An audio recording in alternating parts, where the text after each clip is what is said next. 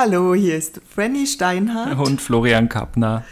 Und wir sind kurz vor der Veröffentlichung der Folge 5 von It's Alive, We Are God. Und wir sind schon ziemlich aufgeregt, wie das ankommt. Und wir sind schon sehr neugierig auf Feedback, was da gehört worden ist, gesehen worden ist, was ihr davon haltet.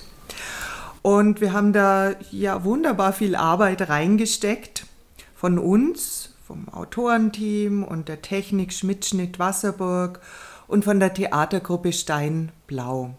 Und ähm, wir haben uns ja mit der Theatergruppe zusammen die ersten zwei Folgen vor der Veröffentlichung angehört und diese Gelegenheit haben wir genutzt, um alle Teilnehmenden, alle, die ihre Stimme einem Charakter in diesem Hörspiel geliehen haben, nochmal zu befragen, ähm, wie es ihnen denn so ergangen ist mit diesem ganzen Prozess von einem Theaterstück, vom äh, Entwickeln auch zuerst, dann zum Proben, dann zur Generalprobe und fast zur Aufführung, dann aber doch nicht und dann es in ein Hörspiel umzuwandeln, das ist ja doch jetzt auch kein alltäglicher Prozess, wie wir ihn die letzten Jahre immer gemacht haben, sondern etwas ganz Neues. Und da wollten wir natürlich auch ein bisschen wissen, was die Teilnehmenden in diesem Prozess besonders bewegt hat und was ihnen da hängen geblieben ist. Genau.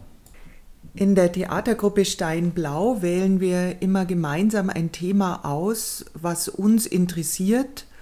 Wir setzen uns immer auseinander mit Themen, wo wir uns vorstellen können, dass es auch für unser Publikum interessant ist, sich damit zu beschäftigen oder im Falle der künstlichen Intelligenz, wo fast auch so eine Art Mission dahinter steckte, dass da eine Beschäftigung ist, dass man merkt, was steckt hinter der künstlichen Intelligenz, was kann da dahinter stecken.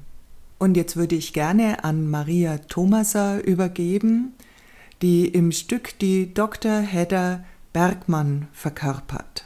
Hören wir mal, was sie dazu sagt, wie sie das empfunden hat, sich mit der künstlichen Intelligenz auf diese Art und Weise auseinanderzusetzen. Ich glaube, ich hätte wahrscheinlich ohne diese Rolle nicht so viel mich mit Künstler, äh, künstlicher Intelligenz beschäftigt.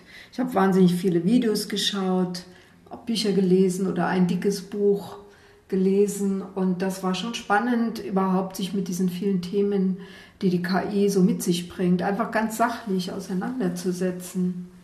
Und so wie man sich mit dem Thema künstliche Intelligenz beschäftigen sollte, hatten wir plötzlich ein Thema, mit dem wir uns beschäftigen mussten, wohl oder übel, nämlich äh, das Thema Hörspiel. Hat sich ja dann herausgestellt, es hat uns sehr viel Spaß gemacht, aber wir mussten uns eben damit beschäftigen, weil wir es nicht vor Publikum aufführen konnten, unser Stück. Und da haben sich natürlich auch unsere Mitspielenden äh, einige Gedanken gemacht und als erstes hören wir jetzt den äh, Benedikt Schmidt, der den Dr. Lucian Rack gespielt hat. Und äh, dann noch zwei weitere Schauspielerinnen zum selben Thema. Die dürfen sich aber selber vorstellen. Also ich, mag, ich persönlich mag Hörspiele, weil äh, dort die Fantasie einfach äh, bei jedem anders wirkt. Und die ein und selbe Szene, wenn man dann zehn Leute befragt, wie stellst du dir das vor, dann kommen zehn verschiedene Vorstellungen. Und das das finde ich am Hörspiel äh, interessanter. Also Theater ist auch schön, aber Hörspiel ist dann auch mal, da werden andere Sinne angeregt. Und das finde ich, äh, find ich bemerkenswert. Ich bin die Edeltraut Grundner-Kuhlemann und ich spiele in dem Stück die Schriftstellerin Elizabeth Carter. Also das Hörspiel, da war ich am Anfang richtig aufgeregt, ob wir das hinkriegen, weil wir ja, wie gesagt, mit diesem Equipment dann plötzlich nichts mehr zu tun hatten und äh, ob wir das jetzt sozusagen mit allein mit Sprache, äh, mit Stimme jetzt darstellen können. Und äh, gut, dank der Hintergrundgeräusche oder der äh, Möglichkeiten äh, ist es jetzt, glaube ich, ganz was Tolles geworden. Ich heiße Daniela Huber und spiele Frau Professor Dr. Petra Rack. Als Kind habe ich ganz viel Hörspiele gehört, seither nicht mehr.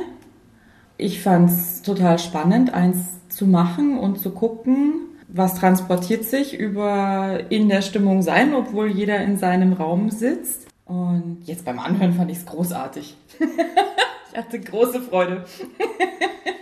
Neben der Beschäftigung mit dem Thema haben wir intensive Rollenarbeit und Rollenforschung gemacht.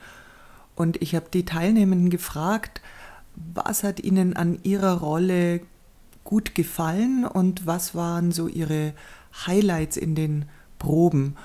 Und da kommt als erster Professor Doktor, ach, er soll sich selber vorstellen. Ich heiße Stefan von Schön und spiele den Professor Dr. Hartmut Stahl.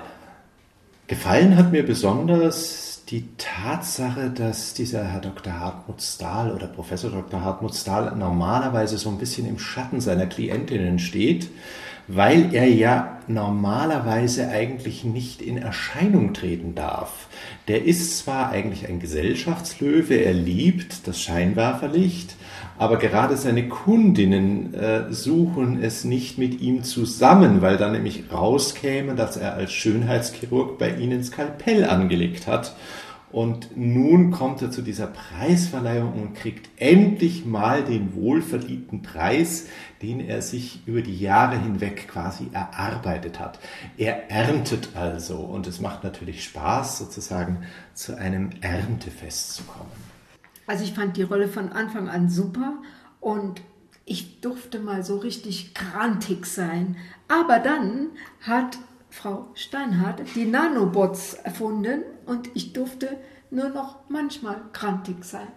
Mein Olaf, äh, ja, den hätte ich schon gern. Also mein Highlight war neben meinem Olaf ähm, äh, meine Szene mit äh, Binne, weil wir in unserer Heimatsprache, dem saarländischen Dialekt, sprechen konnten.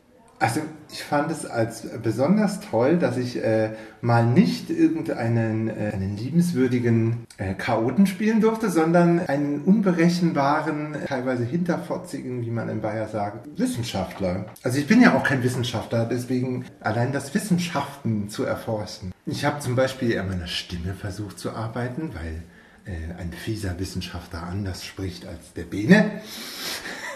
Ich habe Mathe-Leistungskurs gemacht in der Schule. tatsächlich. Von daher mag ich tatsächlich auch Zahlen und Logik und hat da auch, also kann auch die Schönheit von Mathematik nachvollziehen. Also das war natürlich sehr, sehr schön und da war ich richtig neugierig drauf.